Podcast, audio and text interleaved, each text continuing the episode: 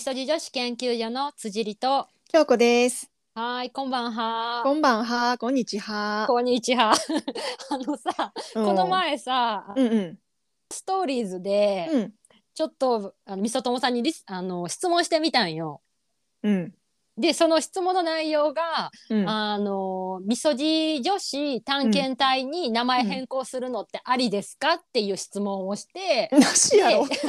なしいやいや待って待って待って、うん回答早い早いでさなんでこれを聞こうかって思ったかっていうとうん。あの私増田美里さんっていう作家さんがすごい好きでうん。でその人の本の「いつか森で」っていうのを読んでた時に、その中で「みそじ探検隊」っていうワードが出てきて、うんえこれなんかみそじ女子研究所やんと思ってみそじに引っかかったよな。そうそうそうでじゃあリスナーさんに聞いてみようと思ってうん。聞いたら、うんなんとあのうん結果がうん。41%の方がうん。変更してもいいんじゃないか59%のま方がこのままがいいっていう回答で、意外に接戦やったっていう、え、みそじ女子探検隊の方がさ、いいと思ってるってこと？まあ、いいんじゃないってこと？そういいんじゃないって別に変えてもいいんちゃうっていうのが41%ちょダサい、え、ダサいなって私、思って、第一印象さ、え、ダサって思ってたった。っと待って待って待って待ってみそじ女子研究所もいけてる？あみそじ女子研究所も正直、よくわからん。な何を何の研究何を研究してるんですかって感じだし、まあ、正直あの、名前は変えたいなと常日頃思ってた。じゃあなんかあじゃあ,、えっとあまずはこういうあの私のあの投票あの質問箱に、うんあの回答してくださった皆さんありがとうござあいました。りがとうございました。こんなくだらん質問にでな付き合ってくれて。そうそうっていうのともしうん何かいい案があればうん送ってくださいっていう募集もする。ああ、そうやな。まあ、みそじ女子っていうのもあってもなくてもいいかな。そうやな別にその、うんそうそうそう、みそ女とかみそともさんっていうのがもう馴染んできたから、あ確かにうん、まあうちらがな40代になったらさ、まあそんなにみそ、みそ女とか言えへんけど、元みそじょ元みそ女になるな。っていうのであのインスタもいろいろちょっと更新してるのであの、うん。まだの方は あの、ねフォローしていただけると。ねフォローねお願いします。うん嬉しいです。はい。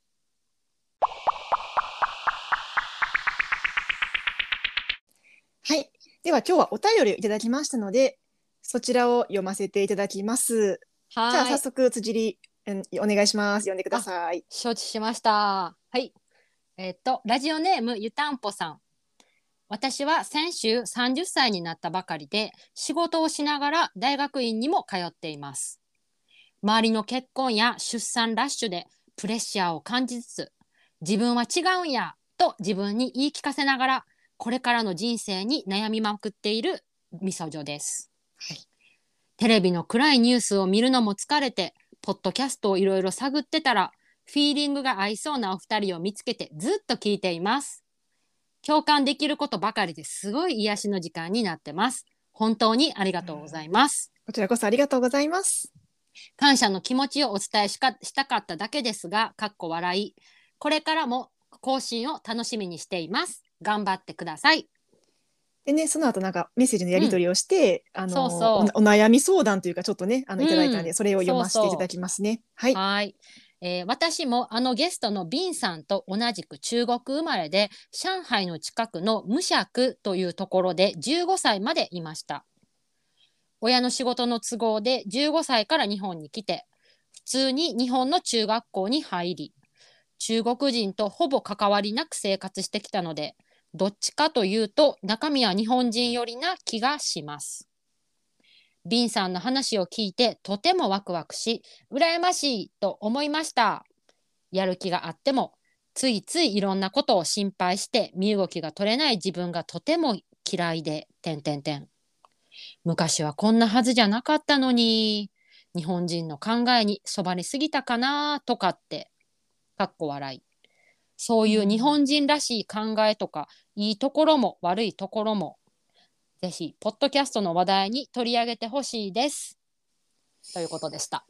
うーん、なるほどね。うんゆたんぽさんは、まあ、中国、両親は中国の方なのかな？でももうずっとね、ね15歳から日本で生活されてということで、うんうん。ってこれなんか、はいうちらさどういうふうに回答したらいいかわからんなって言って、そうなんですよね。りんちゃんにメッセージを送ってヘルプを求めたんですよね。そうそう。うん、で、あの、ビンちゃんがね、うんあの、まあ、いろいろお返事をくださって。うん、そうなんかまず、はい辻りがこの湯たんぽさんのお便りを英訳してくれてねビンちゃんに送ってくれて、うんうんうんでビンちゃんがすごいロングメッセージをくれたんで、うんはい。それをまあ一応日本語訳もやったんですけど、うん。多分英語のままの方がうん。そのビンちゃんが伝えたい細かいニュアンスだったり思いを多分伝わりやすいと思うんで、うん。うん。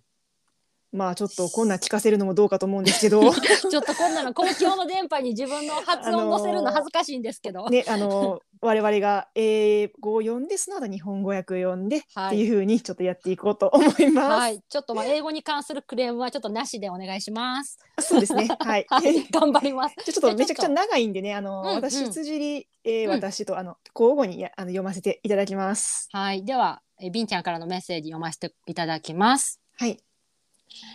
Sorry, it's really long, but there's some of my thoughts. Sounds like she has two sources of stress that she's dealing with. One is an identity crisis, and the other is anxieties facing marriage. In terms of the second one, I can assure you she's not alone. The kind of peer or social pressure that urban women are facing are impacting a lot of people. I myself included fearing that I will never be able to find someone that I want to spend the rest of my life with, and I will die alone. I'm battling with this myself, but every time when I feel the anxieties, I try to ask myself, what are the things deep down that is causing these negative feelings? I think it comes down to wanting to have kids and fear of loneliness, which I know is not completely out of my control. I have money and other resources. For example, I'm open to adoption and you can also freeze your eggs, etc. With that said, I still feel anxious sometimes, but at least knowing I have some sort of control helps me soothe it. えー日本語訳は彼女は2つのストレスがありますね。ご自身のアイデンティティと結婚に関する悩み。まずは結婚に関して。まず彼女は一人ではないと言えます。同調圧力のようなものは都会に住む多くの女性が感じています。私もその一人で、この先一緒に過ごしたいと思えるパートナーに出会わなかったらどうしよう。死ぬまで一生一人だったらどうしようという恐怖はあります。私はいつもこの感情と戦っていますが、不安に襲われた時はこのネガティブな感情はどこから来ているのだろうと考えるようにしています。おそらく子供が欲しいということと孤独の恐怖から来ていると思っています。でもこれらはお金や努力で私が完全にコントロールできないことです。私は養子縁組や卵子凍結もありだと思っています。不安はなくなりませんが、せめて自分がコントロールできることがあると把握しておくと少しあ心が少し楽になります。なると思います。はい、続きです。はい。Another thing is women are growing financially independent, and our expectation of what a partner should be like also changed.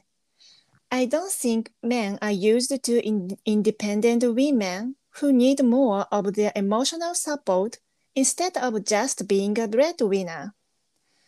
I hope she doesn't take it per- personally the fact that she's still not married at the age of 30. It's not that she's not attractive enough. In the contrary, it sounds like she's a woman that has achieved a lot in life, and she's also brave enough to reach out to you and show her vulner- vulnerabilities. That takes courage. 女性は経済的に自立していくと、パートナーに求めるものが変わってくると思います。男性はただ一家の稼ぎ手としてではなく、自立した女性への精神的な支えになることを慣れているとは思いません。彼女が30歳で結婚していないことは、性格の問題や彼女に魅力がないということではないです。おそらく彼女はこれまでの人生で多くのことを成し遂げてきた人でしょう。みそじょのお二人に自分の弱いを弱い面を見せて相談することは勇気がいったことだと思うし、それができるのはすごいことだと思います。はい。In terms of the identity crisis, I'm a bit curious. Does it come from a discrepancy between what other people think of her and her own understanding? For example, is it because of her, because of her last name that she feels that Japanese people are less acceptable of recognizing her as Japanese when in reality she is culturally?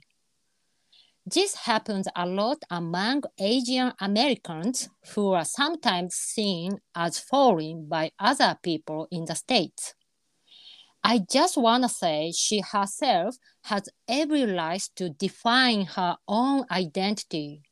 Or maybe this crisis comes from the way Chinese are perceived and she's not proud of her ethnicity, or that she disagrees for example, what does the current government in China represent?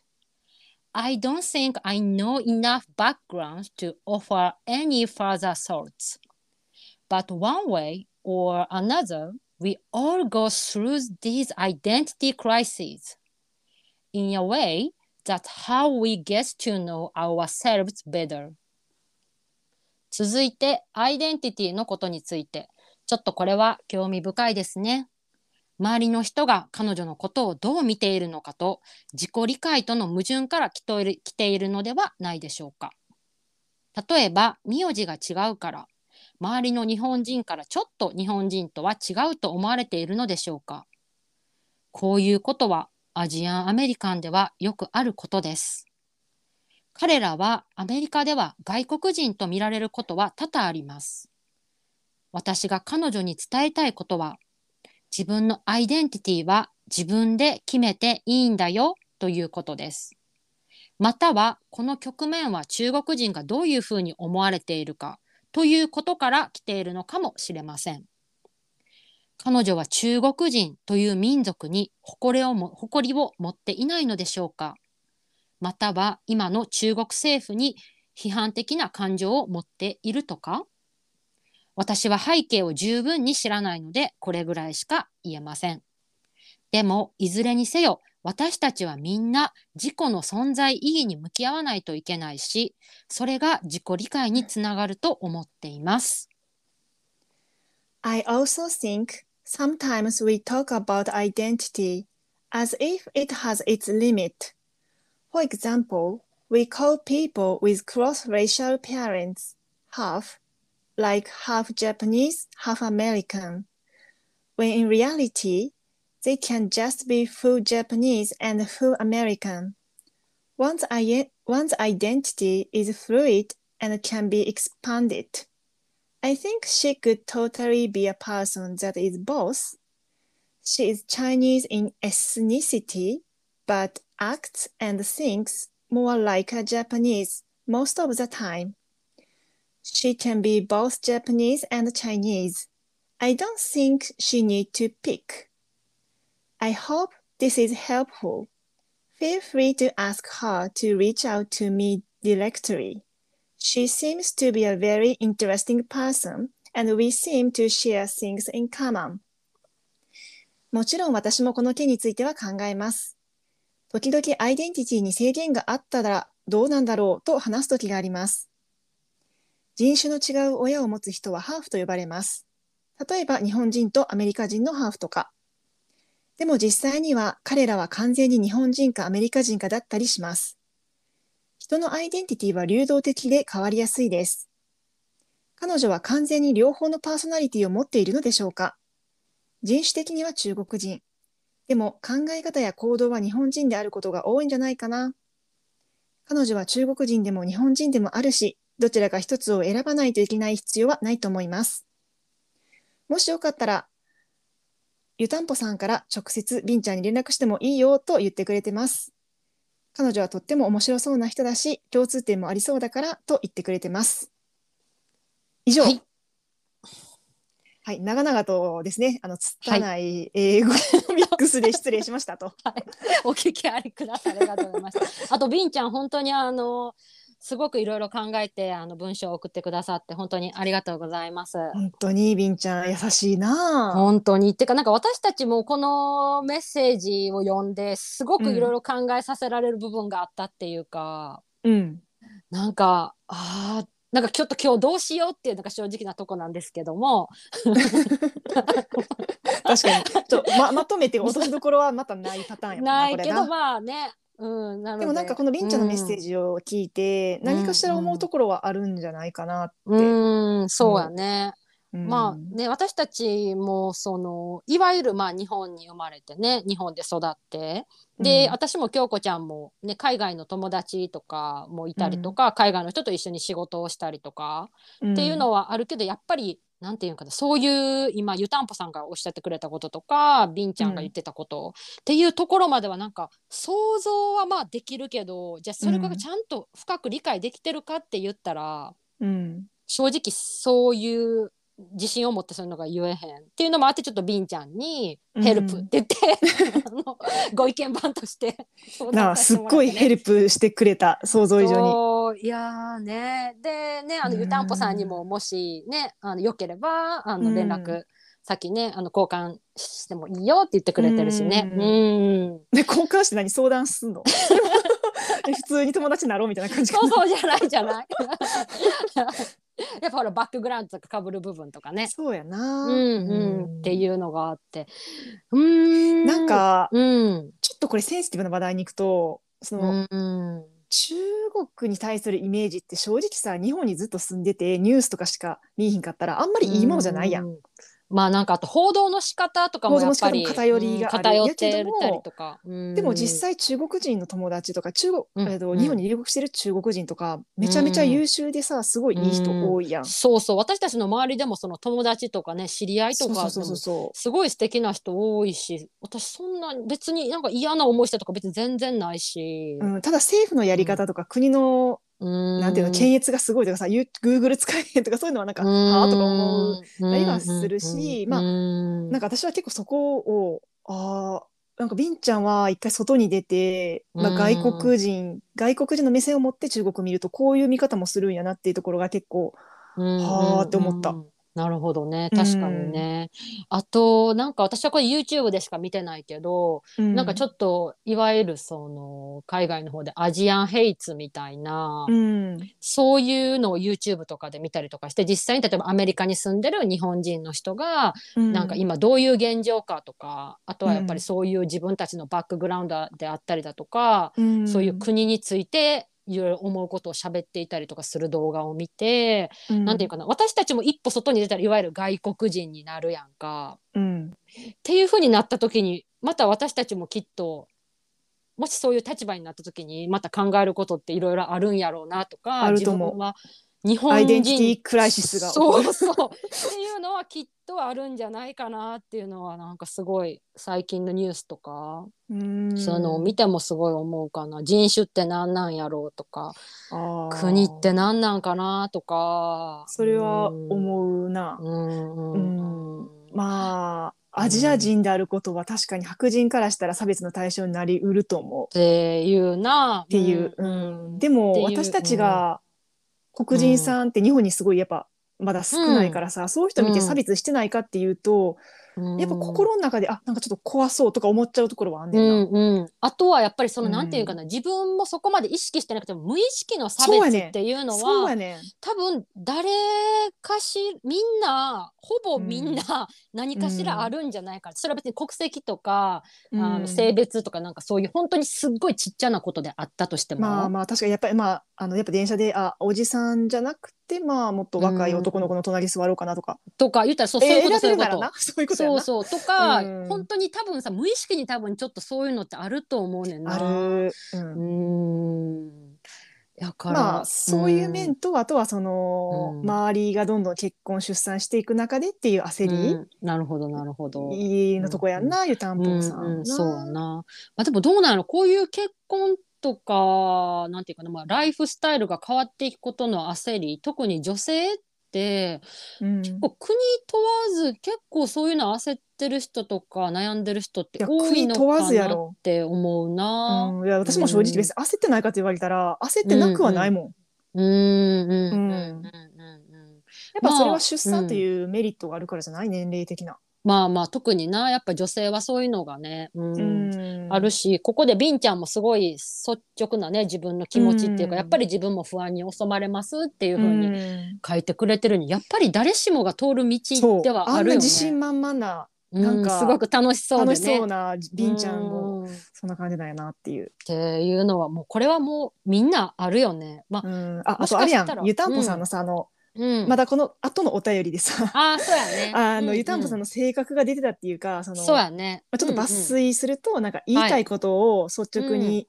言えずに、結局こっちが裏の意味を推測して面倒くさいと思うことがよくあったり、うん。何も悪くないのにすぐ謝るところとか、めちゃくちゃ低姿勢で上の人を立てようとするところとか、かっこ例えば飲み会で絶対お酒を注がないといけないとか も気になるというのが時々納得いかない日本人らしいというところです。そうです。なるほど。ってうんうんいやめっちゃさ気遣いじゃない？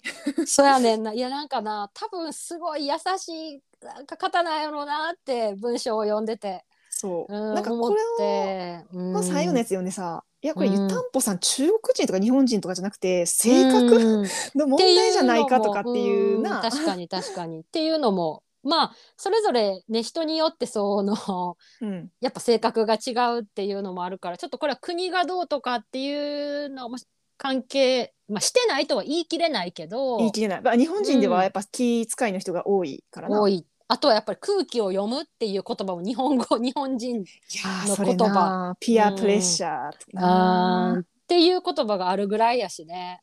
うん。うん。えじゃあ、まあ、ちょっと私たちから言える範囲でこれに対してちょっとどう思うかいやこれなは あの正直な年齢が解決するところもあると思って、まあ、私たちは、はい。まあ、まあ皆さん年齢分かってると思うけど30歳よりちょっと年数重ねてるんですね。そうでですね。なんかやっぱうん若いことの頃と比べて、うん結構言いたいことを我慢せずに言ってる自分がいる。うんそれはなんか30ぐらいから加速してる気がするんですよね。なるほど。えなんかちょっとちょっと一言言っていい？何何？なんか私は京子ちゃんはあんまり年齢とか関係なく、うん。結構若い時から結構パンパンパンパンみたいな感じで言ってきたんかなって勝手にちょっと思ってたけどそうじゃないんや。そうじゃないと自分では思ってる。ま、なんなか結構その悪気なくポンって言うこととか、あうんうん。なんか京子ちゃんに褒められると、ほんまに褒めてくれてる、ほんまにいいと思ってくれてる気がしてむっちゃ嬉しいとか言われてることは昔からあったから、あるある。まあ、そういうところはあったかもしれんけど、でも、うん昔より人に気使ううんの頻度は減った、あまあそれはさ自分がおつぼねになってきたからかな。あじゃあ今回じゃあ仕事においてプライ仕事においてにする？プライベートにおいて？あーまあでも両方かな。両方うんうん、なるほど。なんかそこまでななんか、むっちゃ推測したりとか裏の意味を考えるとかは昔ほどしてない、ああなるほど。昔の方がしてたと思う。うーん。うじゃあやっぱり年齢もあるんかな。だから湯たんぽさんもあと数年数えたらちょっとは楽になるかもしれない。まああのおばはんになっていくと てかちょっとごめんなさい。あの私たちもっとあの上の人に失礼。確かに確かに。いやでも私もやっぱり年齢を重ねるごとに、うん。結構さ、なんていうの、うん。HSP 気質やんか？どちらかというと。うん私そんなわ気がする。こうこういう感じ、じ、そうやな、うん。なんか私も京子ちゃんと一緒で年齢とともにうん。結構言えるようになってきたっていうかうん。てかそれも私もやっぱ30歳かなうん。留学行ってから。あでもそうかも。なんかやっぱり20代はなんかもっとジメジメしてたっていうかじとっとしてた性格が。そうなん。そうそう。20代の辻里ちゃん知らんそうそう。でもなんか確かにこの一つ目にあるそのうん言いたいこと、なんかすごい相手の言葉の裏の意味をすごい推測してしまったりとかは特に20代の頃は特にやってたかも。やってでもなんかさ一番やってたのはさ、小学校とか中学校ぐらいの時結構なんかなんか私はそんな感じがして、な。んか小えーそうなんや。学校とか中学校でもあの一クラスがな自分の全世界みたいなところがあってさまあ確かに、うん。そうでなんかグループがとかさ、うん。ああの人に嫌われたらどうしようとか、あーなんか私は一番学生時代がそれがあってすごい私は嫌やったな、へえああなるほどね。確かに、うん大学生になってクラスがなくなってすごい楽になっただから、なるほどなるほど。まあ言ったらだんだんその外の世界が分かってくるというかねそう結構孤立して動けるやん大学生になると、確かに、うん。そうすごいそれがあ楽って思ったな。なすごい今でも覚えてる。ね。うん。あそう言われてみれば確かにそういうこともあったかも。女子のいざこざとかグループでなんちゃらとかそうなんかのグループ作るとかいうのがさあのあった限られたさ30まあ女子だと15人とかの中でやで、すごい私あれが嫌やってさ。まあ全然ちょっと話は飛ぶんですけどね。うん。でもまあ言ったらもう幼い時からそういう人間で関係にも日本悩んでるよね。人のなんていうかカルチャーっていうか文化、あの社会っていうのはそういう感じで成り立って大人になっていくからなみん。な確かに。特に私たちの年齢とかやとまだそういうのが根深く残ってそうな感じするよね。な今は違うんですか？知らんけど。いやなんていうの？今はやっぱりこういうコロナ禍とかになってさ、うん。なんていうのかな？いろいろなんて分散登校したりとかさあとはオンラインで授業したりとかさ、まあ、どこまで浸透してるか分からへんけど。なるほどね。あとはほら結構日本でもホームスクールやったっけ？海外とかってよく学校行かずに家で勉強するとかさ。あそれこそユタポンくんとかそんなんやったっけ？ユタポン？いや違ったっけ突然なんかユタポンあユタポンユタくんってさ子役の子やんな。いや何やったっけ？わからんけえど分からん。学校行ってたり子とかじゃなくてそうやったっけ？いやわからんわからんちょっとちょっと調べて後で後で 調べみんな皆さん後で調べましょう。はい。ちょっと話戻して。そうだからなんか私はなんか、うん今言ってた京子ちゃんに言われてあ確かにって思う部分あったんやけど。うんなんかな20代の頃はすごい自分で自分を縛ってたっていうか、なんていうか例えばちょっとした私人の表情の変化とかうんそういうのでも合ってるか分からへんで。でも、なんかすごいその人のちょっとした仕草とか変化とかで結構読み取っちゃうんよ。うんただそれってすごい無駄やなと思って。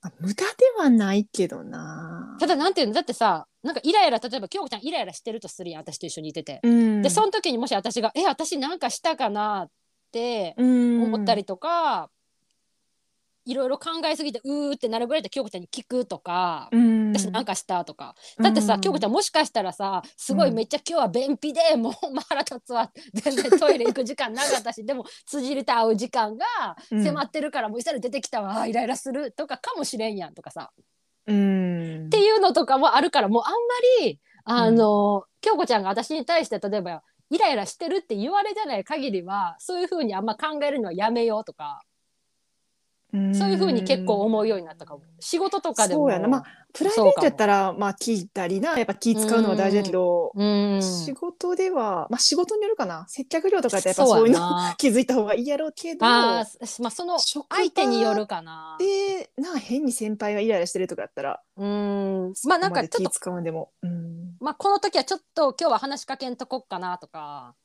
ちなみにゆたぽんさんはえっ、とゆたぽんえあゆたぽんゆたぽんくん ゆたぽん YouTuber で少年革命家を名乗り 不登校の自由という主張をあ掲げているらしいです。なんかそれちょっと一時期炎上系みたいになったそう炎上してたっぽいな。は いそっかまあ、学校には行かず YouTuber として生活している？今もかちょっとよくわからんけどそういう少年みたいです。なるほど。どうでもいいさんとはちょっと名前がややこしい。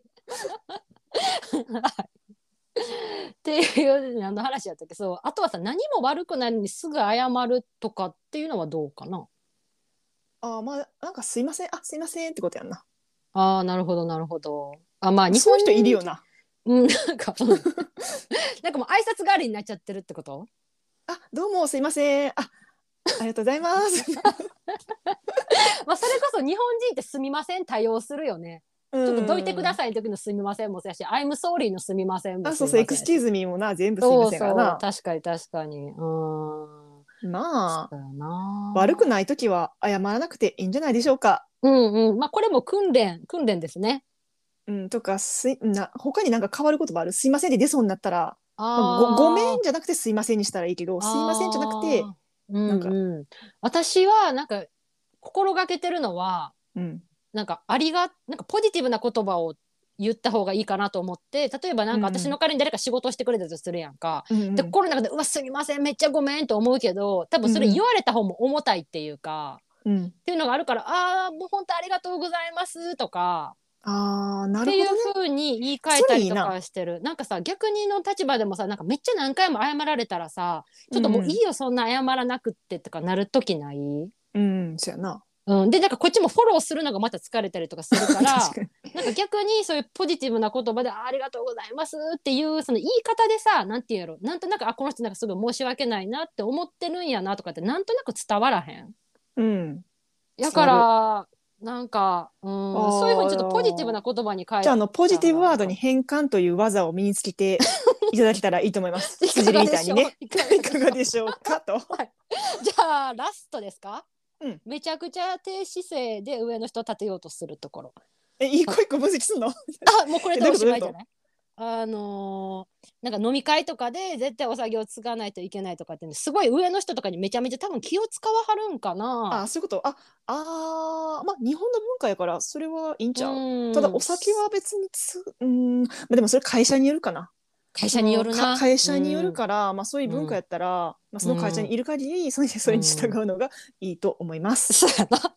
逆にそこで私は絶対過ぎま過ぎませんみたいな、うん、空になってもも知りません。自分でつけやぐらい。にだって例えば友達と食事した時とかでもさあビールちょっと少ないなって足したり別にさそれ悪いことじゃなくてすごい気が利く人うんうん。っていうキャラでいいんじゃない、うんうんうん。確かそれに確かに。で自分がすごい疲れちゃうんやったら、うん。もうそもそも飲み会に行かないのがいいと確かに思いますし。確かにあそうやねんな。うんううん、んあとはまあ飲み会でまあおた一応会社やからお互い気持ちよく飲もうねっていう意味いやで会社の飲み会はさ、うん。まあ、プライベートじゃなくて、まあ、ある意味一個仕事の延長やん、う言うたら。そうやな、うんだからもんう仕事やと思ったらいいと思います。確かに確かに。あとはまあ今こういう状況やからもうそんなに飲み会はきっとそんなにはないよね。ないやろ。ここ数年は。あでもさなんかもう緊急事態宣言終わったから行くぜっていうまあカルチャーの会社なんかもわからんよな。なるほどなるほど。そだっか結構賑わってるやんお店とか今。あーそっかそっか。確かにテレビとかで見ると確かにウェイみたいな。お店によるけどうん人によるというか。確かに。なるほどね。までも、まあ、これ、うなんかこのお悩みが、うん。職場なのかプライベートなのか何をね指してはるか分からへんそうやけど、な。うん、まあなんかあんまりそんなに自分の心をすりへしすり減らしてしまうような人間関係っていうのは、まあ、ちょっと一つのサインとして、うん。まあ、何か考える機会を持ってもいいのかもしれないね。うん。うん、あとはまあそういうまあなんかそれこそ。自分が思うほど周りの人ってなんか別にその気を使ってもらうことに期待してないし、うん自分がちょっとあ言い過ぎたかなと思っても周りはそんなに別に響いてなかったり。そうやねんな。するかなって思うな。そうやな。まあ若い時はすごい自意識過剰やったかな私も。って思うん。でも湯たんぽさんまあまあもうサーティーなんでそんなに若くないです。うんじゃあ早く私たちのどんどんこっちのそうねこっち側の人間に近づいてもらって ど鈍感になっていきまょしょう。う。いやでもまあ確かにそのさっきのビンちゃんのアイデンティティのね話にも戻るけど、それも一つの一種のなんていうか自分はこういう風なうん。スタンスで生きたいとか、こういう風に生きていきたいとか考えることでも、やっぱりアイデンティティを形成するっていうかさ。そうや。まあなんかうん。なんか私これ勝手なイメージなのと、まあ、職場とか友達にいる中国人のイメージで、うん。結構中国の人って思ったことはっきり言うんよね日本人より。っていう感じがするかな。なるほど。まあ、京子ちゃんの知り合いでとか、私の周りの中国の方はねうんうんなるほど。それと比べてっていうのかな。しかも特に上海の近くやったらやっぱ都会のち中国人やから余計なんか日本でもあるやん。まあ、うんタイでもあったんやけど、はいバンコクとか東京の人の方が結構自己主張、気が強いあみたいな。ーで田舎の方がおっとりしてて優しいっていうかなんかちょっと恥ずかしがり屋みたいなところがあって日本でも結構そういう傾向あるかなって私は思っててタイでも実際あって、まあ、中国ではあるんか知らんけど、うん。うんでもなんかありそうな気もしないでもないなって思っあーそれ面白い観点、うん。そう言われてみたらそういうのた。なんかバンコクとチェンマイはほんまにそれを私は感じて、学生の頃に。そうなんや。そう。都会っ子うんってこんな感じか。でもない、うん。なんかうん。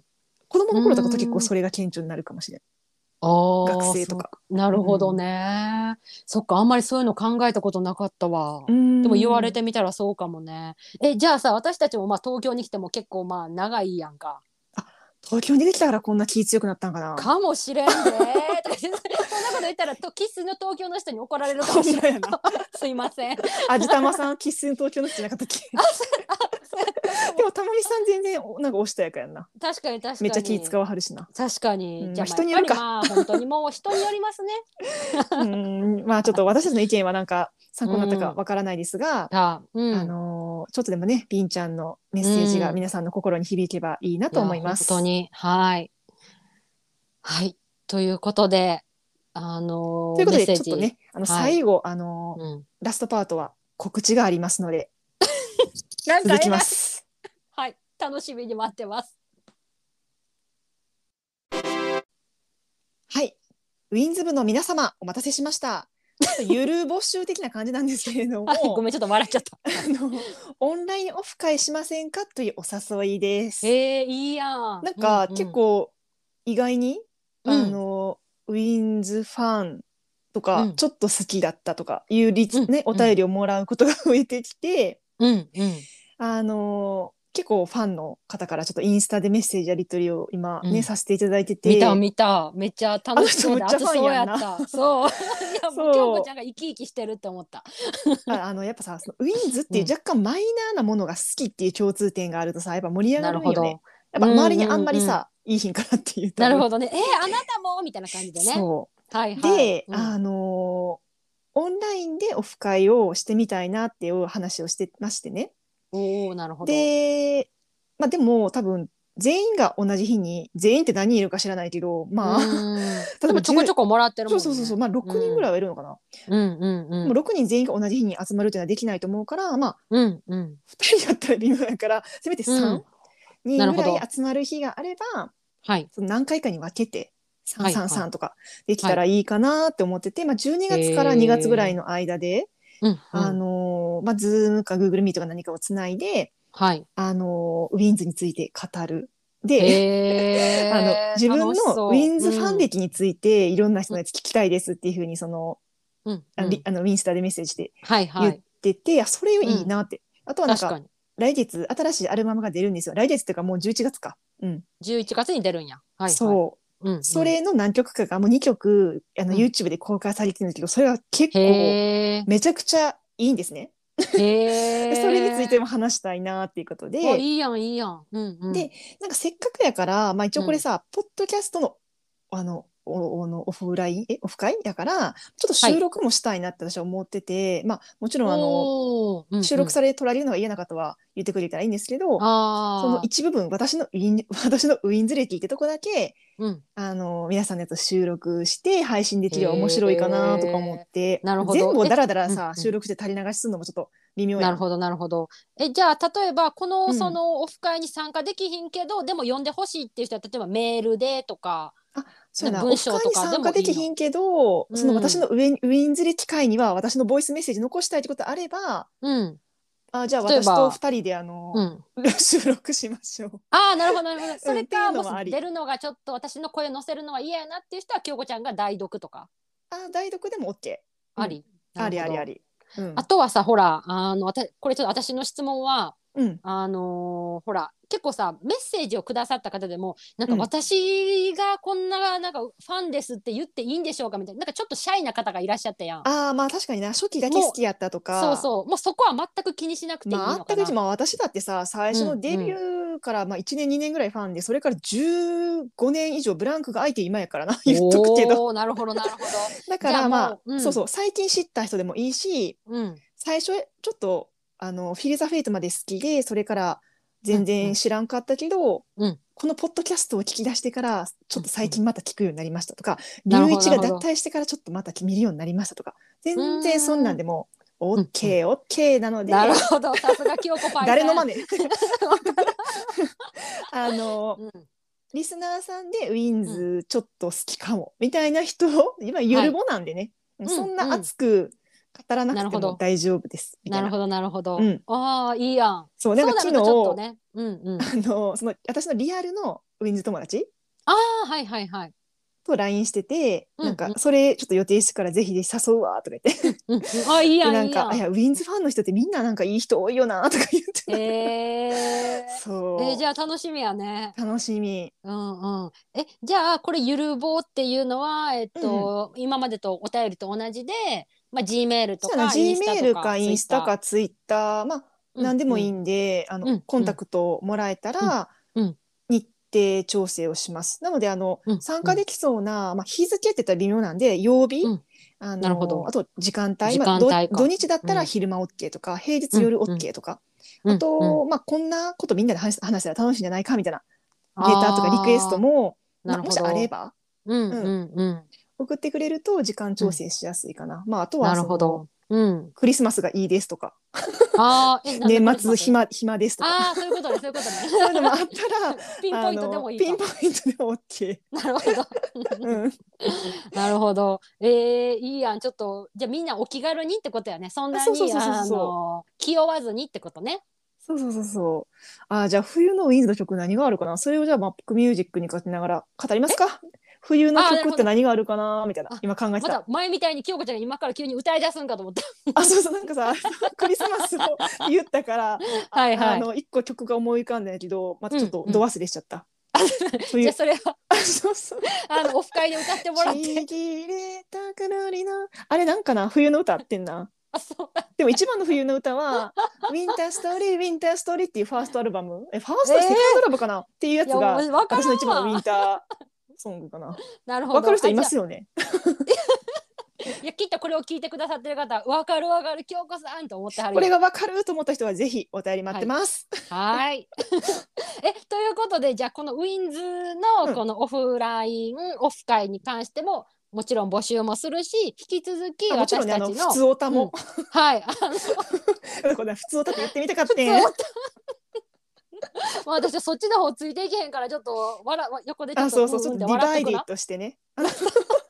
divide なんでちょっともう今日あれビンちゃんの英語読んだからちょっと complicated してんの ちょっとあの頭が弱いんで confused です。ちょっとルールルーを押します。はい。はい、ということであのウィンズに関する、えっと、お便りも募集してますしもちろん通常通りの、えっと、お便りお悩み相談、えーネタなどありましたら G メール Twitter インスタでどしどしお気軽にお寄せください。